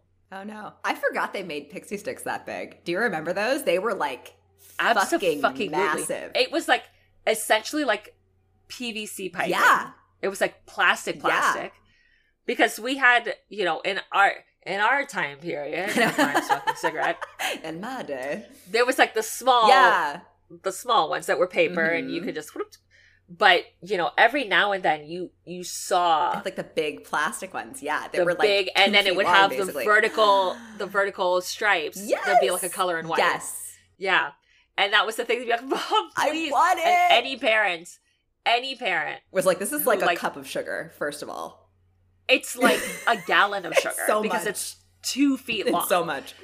basically the only parent who was buying this was like one who was in a, content- a contentious like divorce and custody battle and was like i know i have to drop you off at your mother's in like two Here hours so fuck Yeah. it she can fucking deal with you um that's who's buying the pixie stick for their kid Agreed. or like an aunt Agreed. who's like i'm al- they're also not my kid i'm dropping you off Yeah, with your parents. have fun. uh no parent is giving their kid a pixie No. stick like, not that pixie No. stick even like the ones we had was very questionable For real. because it literally was just what was it maybe like four inches six inches Yeah. of just sugar. Straight sugar. Yeah. Oh, it was the best. So good. oh fuck it's so good and it was like like a tart sour ah, sour love. Yeah, I love sour. You know, I, I love know. sours. i know you love a sour back home in deer park ronald told his children they could each have one piece of candy from the evening's haul before bed ronald recommended the pixie stick tube and timothy agreed as the eight-year-old went to eat his sugar treat nothing came out because the powdered sugar was stuck in the straw his father helped him dislodge it and poured the candy into his mouth after his first mouthful the boy complained the normally sweet and sour treat tasted bitter oh no. so Ronald gave him a glass of Kool Aid to help him wash the taste away. Almost immediately, Timothy became violently ill. Ronald said, quote, 30 seconds after I left Tim's room, I heard him cry to me, Daddy, Daddy, my stomach hurts. End quote. Ronald later told the police, quote, he was in the bathroom convulsing, vomiting, and gasping, and then he suddenly went limp. End quote. Oh my god. Eight year old Timothy O'Brien died while en route to the hospital less than an hour after he had consumed the tainted candy. Holy shit. I have so many chills right now. I hate every part of this. It's gonna get worse. That's Well, just I think I we should have just that named the podcast. it's gonna get worse. It's gonna get Yeah. worse. Another fucking horror podcast. Colon. It's gonna get worse. It's gonna get worse. because facts, yes. Literally facts. When Timothy's body was brought to the morgue, the medical examiner smelled the scent of almonds coming from the boy's mouth. no. which is often a telltale sign of Cyanide. cyanide poisoning. Mm.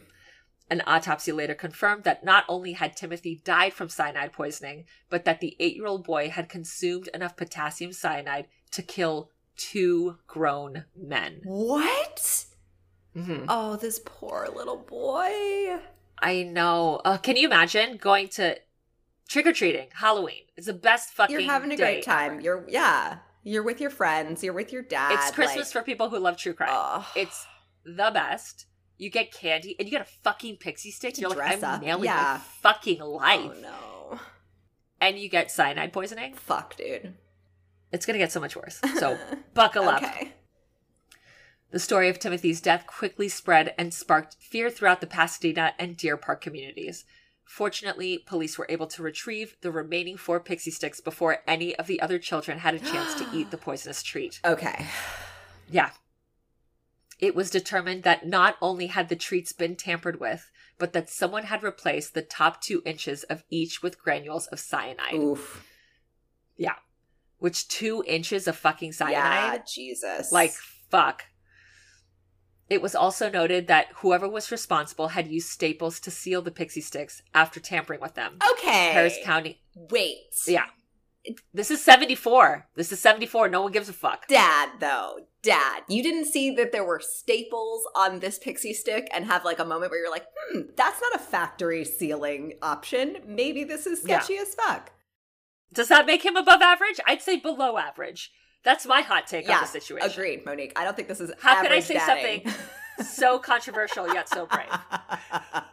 Thank God you're here to say these things, Monique. Thank God. Someone needs to be the, the controversial one.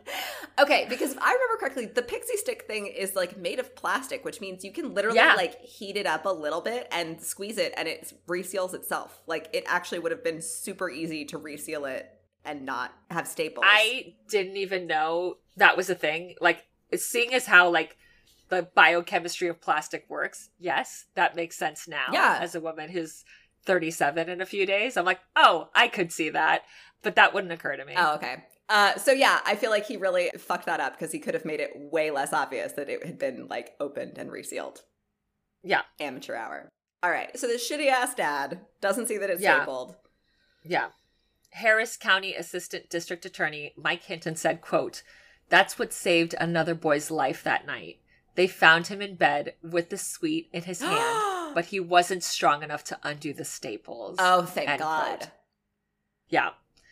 One of the Bates children began to open the candy before his mother told him he could eat it tomorrow. like, can you imagine? Like, for the rest of my life, I'd be fucked up about that. For real, I would I would have Like- gone like crazy insane, mom, and I'd literally be like, okay, no more candy, literally ever. Sorry, you eat apples now. Like that's, Absolutely. yeah. Yeah, Yeah. Exactly. And then you'd be like, mom, why? It's like because the fucking Billy died that one year. Okay, his name Yes. wasn't Billy. I don't remember. I'm sorry. it was Tim. Timmy Timothy. died that one year. Yeah. There was a candy poisoner on the loose, and police weren't fucking around, so they moved fast and they took Ronald back to the neighborhood the group had been trick or treating at to retrace their steps so that he could direct them to the house where he'd picked up the pixie sticks. But he couldn't find the house. Ugh.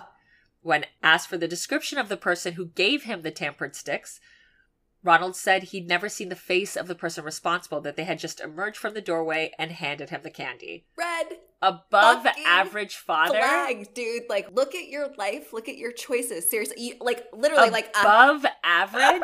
Monique. The bar was so low. It was impossible. What it was? so low. I want to know what the bar for average was in 1974 in Deer Park. That he was considered above average. Uh, So what I'm picturing in this situation is basically like this house is completely dark. There's no lights on. Yeah. Like the guy is like incessantly knocking on the door trying to get candy. The door opens a crack. A a shriveled hand with pixie sticks Yes. like emerges, and the guy's like, "Oh, that's Absolutely. great. This is super safe," and just grabs the pixie sticks and fucks off and like gives them to the kids. No, literally, it's like a Scooby Doo episode, is what I'm envisioning. I'm like speechless. What? What? Above average father. I that I will never get over that statement. there should be an ever. award for that, honestly. Like the above average father of the year. Congratulations, sir. You won. That's when investigators started to think something was sus as fuck here because the two men had only taken their children to homes on two streets because it had been raining. A few days went by and they took Ronald out again, and they were firm with him that he had to remember which house he got the sticks from. And the thing is, their suspicions increased after learning that none of the homes they visited had given out pixie sticks. Ah, this dude. Bro.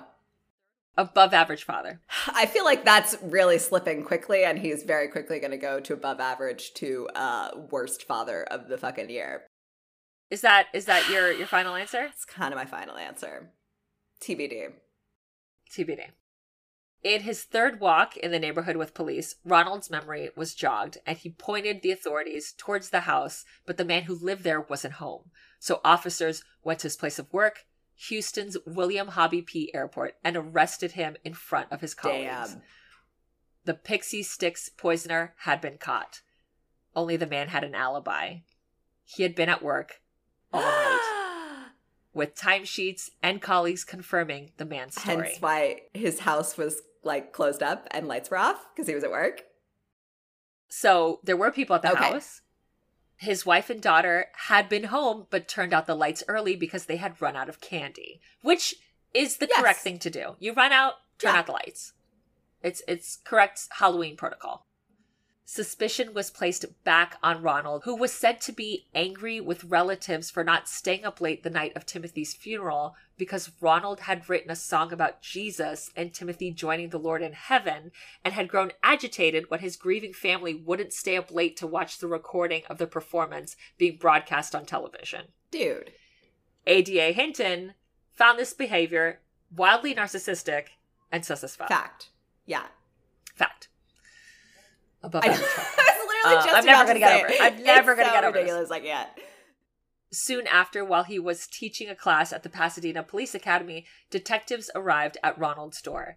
They had discovered that Ronald had recently taken out life insurance policies on both of his children. Dude. $10,000, which in today's money is over $55,000 per child in January of that year. An additional $20,000 or over $111,000 in today's money on his children were added a mere 30 days before Halloween. Dude. Yet another 20,000 in policies were taken out on both his children mere days preceding Timothy's death. Detectives also discovered that there was a special clause in the policy that would give him $40,000 if Timothy died. Wow. Uh, Um, subtle. yeah, I was gonna say this isn't looking good for you, above average father. Yep. Uh, in information that will be shocking to fucking no one, turns out that Ronald was in the hole for over a hundred thousand dollars, which is over five hundred and fifty thousand dollars in today's like Damn. All right, he done fucked up. he's Yep. pretty fucked. Turns out Ronald had difficulty holding down a job. He was employed by 21 different companies over a 10 year period Whoa, dude. and was fired from each for negligence or fraudulent behavior. So definitely below average employee. For sure. Uh, that's At an minimum. understatement. Yeah. I have never been fired from a job. You get fired from I 21 mean, I jobs. I definitely have been fired, but Not 21 from jobs in every 10 single years? job you've ever had, though. That's No. insanity. Absolutely not. And I haven't had 21 jobs in 10 Yeah, years. no. Either. In the fall of 1974, the 30 year old was on the brink of being fired from his current employer at Texas State Optical because they suspected him of stealing money. His take home salary was $150 a week, barely covered food and rent. He had defaulted on several bank loans, and his car was on the verge of being repossessed, and his family home was under foreclosure. A search warrant for Ronald O'Bryan's house was issued, and police discovered a pair of scissors with plastic residue attached, which was similar to that found on the cyanide laced sweets. They also found a piece of adding machine tape.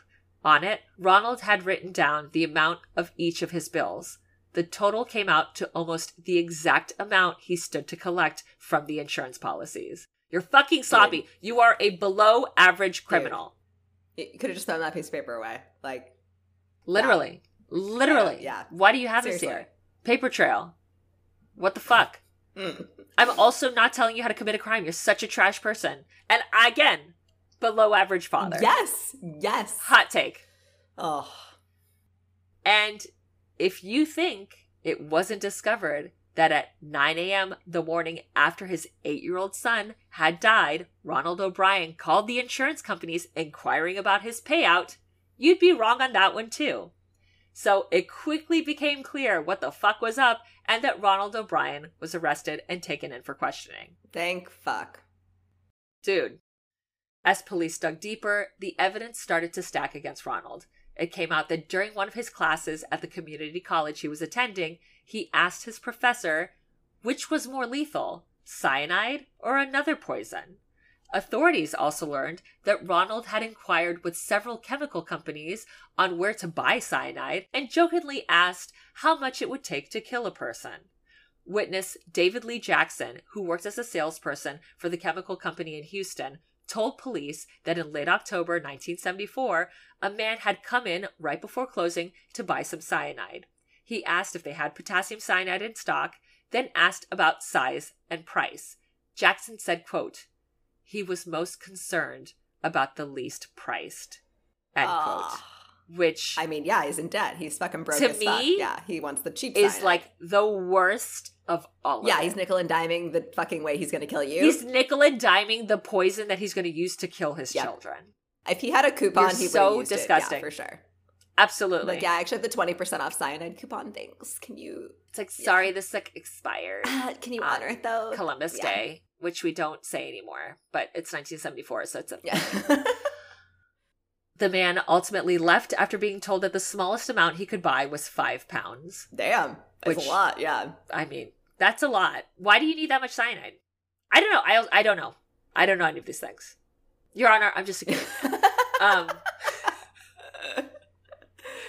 for anyone familiar with Unfrozen Caveman Lawyer, uh, while Jackson couldn't identify Ronald, he remembered that his customer was wearing a beige or blue smock like a doctor. Ronald O'Bryan was an optician, and that was exactly the uniform that he wore Yep. to work. you literally didn't even change out of your work clothes, bro. You couldn't Yeah. wear a white t-shirt and jeans like a thing Like everyone he has. I like bet what? he was probably wearing a fucking name tag that said like, "Hello, my name is Ronald I O'Bryan. wouldn't be fucking. Here's my surprised. social, and this is where I fucking He's live." so dumb. This guy's so dumb. Again, and this is the thing that I get so personally offended by. Of Like, you're so bad at this. You're so fucking Like you dumb, didn't even try. and yet you uh, you still killed an eight. yes, an eight year old is dead because you are a dumb fuck, and I fucking hate you. correct. All of this over a little money. I think about that line It's All of the time. It's Literally so all the time. It's fucking so true. Although Ronald played the part of a grieving father. Not very well. Oh, he's like going on TV and like beating Oh, his chest and doing the whole shit. After failing a polygraph, he was arrested on November 5th, 1974, and charged with Timothy's murder. Despite everything, he maintained his innocence. Before the trial in 1974, Ronald's wife, Daynene, would visit her husband each week at the Harris County Jail, and each week he would cry and tell her of his innocence. She said, quote, He was so convincing. Sometimes I thought, what if he's telling the truth? But I knew he was lying. Good. Okay, good. I was like, if, th- if this woman is standing by him after he fucking murdered her child, I'm like not going to be okay with that at all. She continued, quote, He beat the wall and asked questions out loud why an eight year old boy had to die. I did not see any tears. End quote. Oh fuck, that did give me chills. Right? Like, can you ima- can I okay, can you imagine this fucking scenario? Your son goes out trick or treating. He comes back, he eats a little bit of a pixie stick, he fucking dies of Like fucking an hour poisoning. later, yeah. Yeah, and you're like, there's a madman on the loose. JK, It's my husband. it's my husband. And he's like, babe, they got this all wrong. I'm so distraught. I'm innocent. Banging on the wall. Uh, And then there's no tears. fuck you. That Mm. that's the thing in, in regards to the JonBenét Yeah. situation. If you look at the TV footage, No tears. There Nope. are no tears. It's lots of, "Uh, uh," Nope. but there's no Mm-mm. not. And I I understand getting to the point where like tears just don't come out, that you're just kind of like done, like you you can't reproduce them fast enough, but you look like how you Yeah. feel. You know what I Mhm. mean? A hundred percent. And that is just with JonBenét's mother. Nope. Is not Mm-mm. the vibe that I assessed I from hundred percent agree with that. So like I can't imagine all this is happening and you're looking at your husband and you put that together. You're like, he fucking did this. Like yep. the the mind fuck that has to be. I can't even imagine. I hope I never get to find out. Holy fuck. Seriously. Ugh. I've just been like, I've been living with somebody who was capable of murdering our child this whole time. Literally. Yeah. Ronald entered a not guilty plea with his defense blaming the tainted candy on some untraceable boogeyman, a sick individual using the cover of Halloween to poison unsuspecting children. But friends, co-workers, and even his wife all testified against the man the press was now calling the Candyman and the man who killed Halloween. Daynene testified that she knew nothing about the $20,000 life insurance policies taken out on their children before Halloween. Prosecutors believed that he intended to kill both of his children to collect, yeah, because both of his kids got those pixie sticks that's right. to collect the 60,000 in life insurance as well as the Bates children in an attempt to make the crime appear Random. random. Yeah. Can you I- I just like I can't stop saying can you imagine because I literally can't It's- imagine yeah. this. I can't imagine any of this. I can't imagine I like have financially like been super fucked and I've never been like, you know, if I killed my neighbor's kids. Literally never. It's never. Like that didn't even occur to me as an option. No, as it shouldn't. ever. I- yeah, because that's Correct. not the solution. How about try to hold down a job, dude, instead of like fucking up every six months and having to get a new one and like not doing because your you're job. committing fraud and like yeah. you're being negligent. dude. Like, dude, oh my god. That no one other than Timothy died was mere chance and honestly a fucking yeah, miracle. seriously. Daynene said she had known only of $10,000 policies on the children obtained through a bank service club, and she had objected to them. She said, quote, I tried to discourage him, but he said it was the right thing to do, and we didn't have that much money, end quote. An insurance agent testified that Ronald had discussed purchasing the additional policies with his wife prior to buying them. However, Daynene said that the first time she learned of the additional policies was after Timothy's death. Fuck. Again, sus as fuck. Can you imagine? Daynene recalled that before Timothy's death, Ronald had made an appointment for her with the insurance agent to buy a life insurance policy for her. She said, quote, I think I really was the original intended victim, end quote. But Ronald was never able to get the policy because the appointment was canceled because the couple did not have the money to pay the policy's premiums. Oh my god. I can't imagine having to live with that as a mom and being like, I was the target, and because he couldn't, we couldn't afford it. Like my child is now dead. My son died. Yeah. Oh, Monique, this is so heartbreaking. It's so bad. Happy Halloween. um, Trick or treat, kids. Hey. Trick or treat. She said, quote, There were early signs in our marriage that he was a liar. He only admitted to me once that he lied, but never about Tim's death. But I know in my deepest heart of hearts that he is responsible for my son's death. End quote. She later remembered that before their son's death, Ronald had quoted the Bible story about how Abraham must have felt about losing and sacrificing his only son. Oh, go fuck yourself. Seriously, dude, you're gonna like Keep the Bible out your motherfucking mouth. Ugh. I'm sorry. And do you think you sacrificed your son in the name of God? Is that what you're like alluding to here? Because you're fucking Yeah. delusional if you think that's the case. You're a murderer, Exactly. and I'm pretty sure I'm an atheist, so I'm not 100 percent pretty sure like don't murder is one of the commandments. Just like It is. And also, um, for those who don't know, uh, in the Bible, God was like, hey, Abraham, sacrifice your son. And he was like, fuck, I guess I gotta do it because God asked isn't me it to. the end? You like no, no, And JK. then- He's like, no, no, no, JK, JK. I just want to make sure like do you it, were yeah. super legit, like into it. was like, no, I was. He wasn't like- you told me, yeah. you told me to. You're like, you know, one true God. Um, so it wasn't like, hey, I think you should poison your children and three randos with pixie sticks. Yeah, I don't remember that Bible verse. I don't remember that. Yeah. Um, I don't know what book that's in. but I guess apparently the Bible's up to interpretation, and this guy interpreted it like It he's a fucking asshole. Yeah, I mean, well, I would interpret it like he's an asshole, and definitely not an above average father. No, like a Where like an above average asshole, moniker. Seriously, above average asshole, absolutely.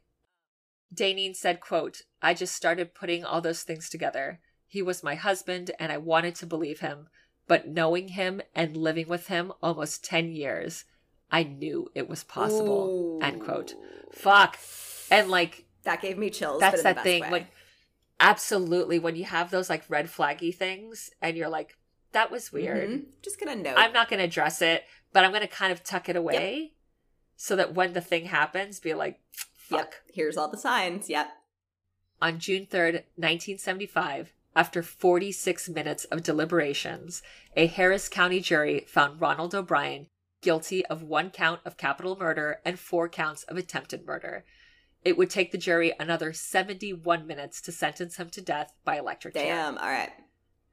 I mean, Uh, no know, complaints. I don't That's know how I feel about Eh. the death penalty, but I'm not. I'm okay with it here. Yeah. After being found guilty, Ronald appealed his case multiple times, twice to the Supreme Court. What? Yeah. This motherfucker sold his lie. Like at no point like he never admitted he never admitted it. Wow. And like the prosecution believed because it was raining, he was wearing a raincoat, that basically he had shoved the pixie, pixie sticks up his sleeve and was holding them there. Like the whole And time. that's how he had- oh, The whole time. And that's how he had him with him. this fucking guy. Disgusting. So gross. I can't. Like, fuck Ugh. you. He lost every appeal, and a decade after his guilty verdict, on March 31st, 1984, Ronald Clark O'Bryan was executed at Texas State Penitentiary by lethal injection as the U.S. Supreme Court had ruled the electric chair a cruel and unusual punishment. Outside of the penitentiary, a crowd of around 300 people gathered to hear if the man known as the Halloween poisoner had met his end, shouting trick or treat and throwing candy at anti death penalty protesters. I kind of love Which- that. I'm kind of here for that. I kind of Yeah. do too, and I know that I'm a trash person. Agreed. No, I, same girl. We can be trash people together. I'm I'm okay. I would throw candy at a uh, murderer. like, fuck, be you. like, fuck you. Trick or this treat. guy killed his Yeah. kid because he like Because he was in debt. keep a 'cause He was in fucking debt. Like, no, I'm sorry. You ready? You ready to get enraged like real quick? Oh my god. Yes. Yes. How? How? Monique, I thought this was like we were done. Oh no. Get ready. Among his final words, Ronald said, quote, What is about to transpire in a few moments is wrong. However, we as human beings do make mistakes and errors. This execution is one of those wrongs, yet doesn't mean our whole system of justice is wrong. Therefore, I would forgive all who have taken part in any way in my death. End quote. Go fuck yourself. For real. Actually, go my fuck fucking yourself. jaw is on the floor. Like, dude. The audacity is out fucking Like, do you hear your fucking self? Seriously. You murdered a child, your own fucking son. You were supposed to protect him and watch out for him. Protecting your child is what an above average father does. That's it. That's like Minimum. Just to be like Yeah. minimum baseline. Protect your kid. That's it. Above average. That's all you have to do. But this is the thing that's wrong, is murdering the murderer. Okay. Just Yeah. making sure. They're gonna murder him. Yeah. That's a fucking Yeah. problem. I mean, I'm surprised he didn't pull a fucking prince from Romeo and Juliet of like all are punishing, motherfucker. Oh my god. Ugh. I hate this guy, Monique, so much. Yeah, he's the fucking worst. At 12:48 a.m., Ronald Clark O'Bryan was pronounced dead, and we're all the better for it. Yay. Daynene divorced Ronald while he was in prison and remarried in 1980. She never cashed the $31,000 life insurance policy, calling it blood money. Facts. Yeah. Mhm. Right? That just gave It me chills. too. Yeah, me that. too. In a 2003 interview from former Pasadena police officer Bill Lanier, who worked on the case, said, quote, He was a wolf in sheep's clothing. Every Halloween, I think about him. He's a despicable man, and his whole life was a lie. End quote. Burn. First of Savage, all, yeah. but Yeah. facts. David Skal, a cultural expert on Halloween and author of Fright Favorites 31 Movies to Haunt Your Halloween and Beyond, says that despite Ronald's horrific crime, Halloween shouldn't be feared. Skal said, quote, There is no general correlation in America between the holiday and increased crime. In particular, the widespread fear of poisoned or booby trapped candy is an urban legend without a real basis. End quote. And that is the origins of trick or treating, as well as the possible origin of poisoned Halloween candy. Damn. That was so good. I had not heard that story before. Yeah. Uh, I had heard the razor blades in the candy thing, and I knew Sure. that was that had been an urban legend, and I like read the history of that, but I had never really heard of like poisoned candy, particularly. yeah. I mean, I remember as a kid, you know, after at the end of the night, we'd have to like dump out all our candy, and my dad would have to do the, the checks. Yeah, Of like, if anything was open, I was like, nope, nope, nope. And then, of course, he, you know, he'd take his cut, yeah.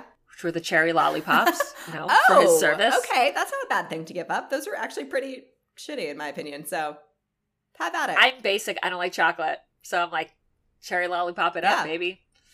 But, uh, you know, I didn't know this until a couple years ago that apparently there were counties where you could go to the And police station x-rayed. and x-ray your fucking 100%, candy. yeah. I was like, what the Mhm. fuck? that people were like that terrified about the stupid razor blades. Yeah, But it's a thing too of like the person who started this was someone who was intent on murdering his Yeah. child. It wasn't a rando. Like it wasn't this boogeyman. Yes. It was someone who had an intended target who was his son and his yeah. It's not like strangers preying on random children. It's yeah, a Right. man it's a it diabolically a planning- below average father. yes. Oh, Ugh, that's so fucking crazy, though. yeah. Poor Timmy. so happy Yeah. Halloween. Uh be safe. Check your candy. I will never look at pixie sticks the same way after this, Monique. I know. Never. I know. It's really It's devastating. really devastating. To be fair, I haven't actually seen a pixie stick like this in like a decade. It's very true. I don't even. I've I don't know where never they sell even them. really seen the, like the little ones anymore. Yeah, because they're probably like that's just sugar. It is just sugar. I mean, this." to be fair, they're delicious. Uh, the blue ones are the best, obviously. Oh Love yeah, blue one. Um, was it blue, raspberry, right? Yeah. Fuck yeah. thanks so much for your story. Of course, Uh, thank you for that. That was very traumatizing. story. You're welcome. I had to do a Halloween. I loved it. So on theme. Yeah. Nailed it. Yeah. And again, it's just that thing one, again, hot take, below average father. Two, just that thing of how urban legends get manipulated into a thing when it's yes. like, no, it wasn't a crazed stranger. It was a father who was in debt. Yeah. Who's trash? Saw his children as fucking Yes. disposable to get Yes. cash. He saw them as dollar Yes. signs. Fuck this guy. Fuck this guy. And literally And, to the end, like his fucking last words were like, "I didn't do this." Like, and this, is, wrong. The thing you're doing, killing me for the thing I The thing you're doing is wrong. Yeah. and I forgive you Ugh. for Ugh. doing this egregious wrong. Go fuck Right. yourself. Well, we don't forgive you for killing again an eight year old boy for money. An eight-year-old boy, you're so disgusting. I can't even handle it. Um, happy Halloween, kids. yeah. Happy Halloween. Thanks so much for listening this last year. Heyo. Happy. Yeah. Happy You know? anniversary too. Happy anniversary, baby! And I hope that stick around for the next year because we got more fucked up shit Hey. to it's talk only gonna about. get more upsetting. Yay! Yay! um, I love you so much. I love you so much. Guys, thanks so much for listening. If you don't follow us already on the gram, please do. You can find us at another fucking horror podcast. You can find me at Pin Up Girl Mo. You can find me at Lobotomy, and that's Lobot period Amy. Every sixth episode, we do a true listener tales episode where you write us in your crazy personal true crime, ghost, alien, what the fuck, weirdo story, and we read them on the air. You can email those to another fucking horror podcast at gmail.com with a period instead of the U and fucking. Guys, thank you so much for being on this crazy, bizarro journey with us for the last year. We're so obsessed with you. Happy Halloween. Keep it cute. Keep it creepy. Bye. Bye.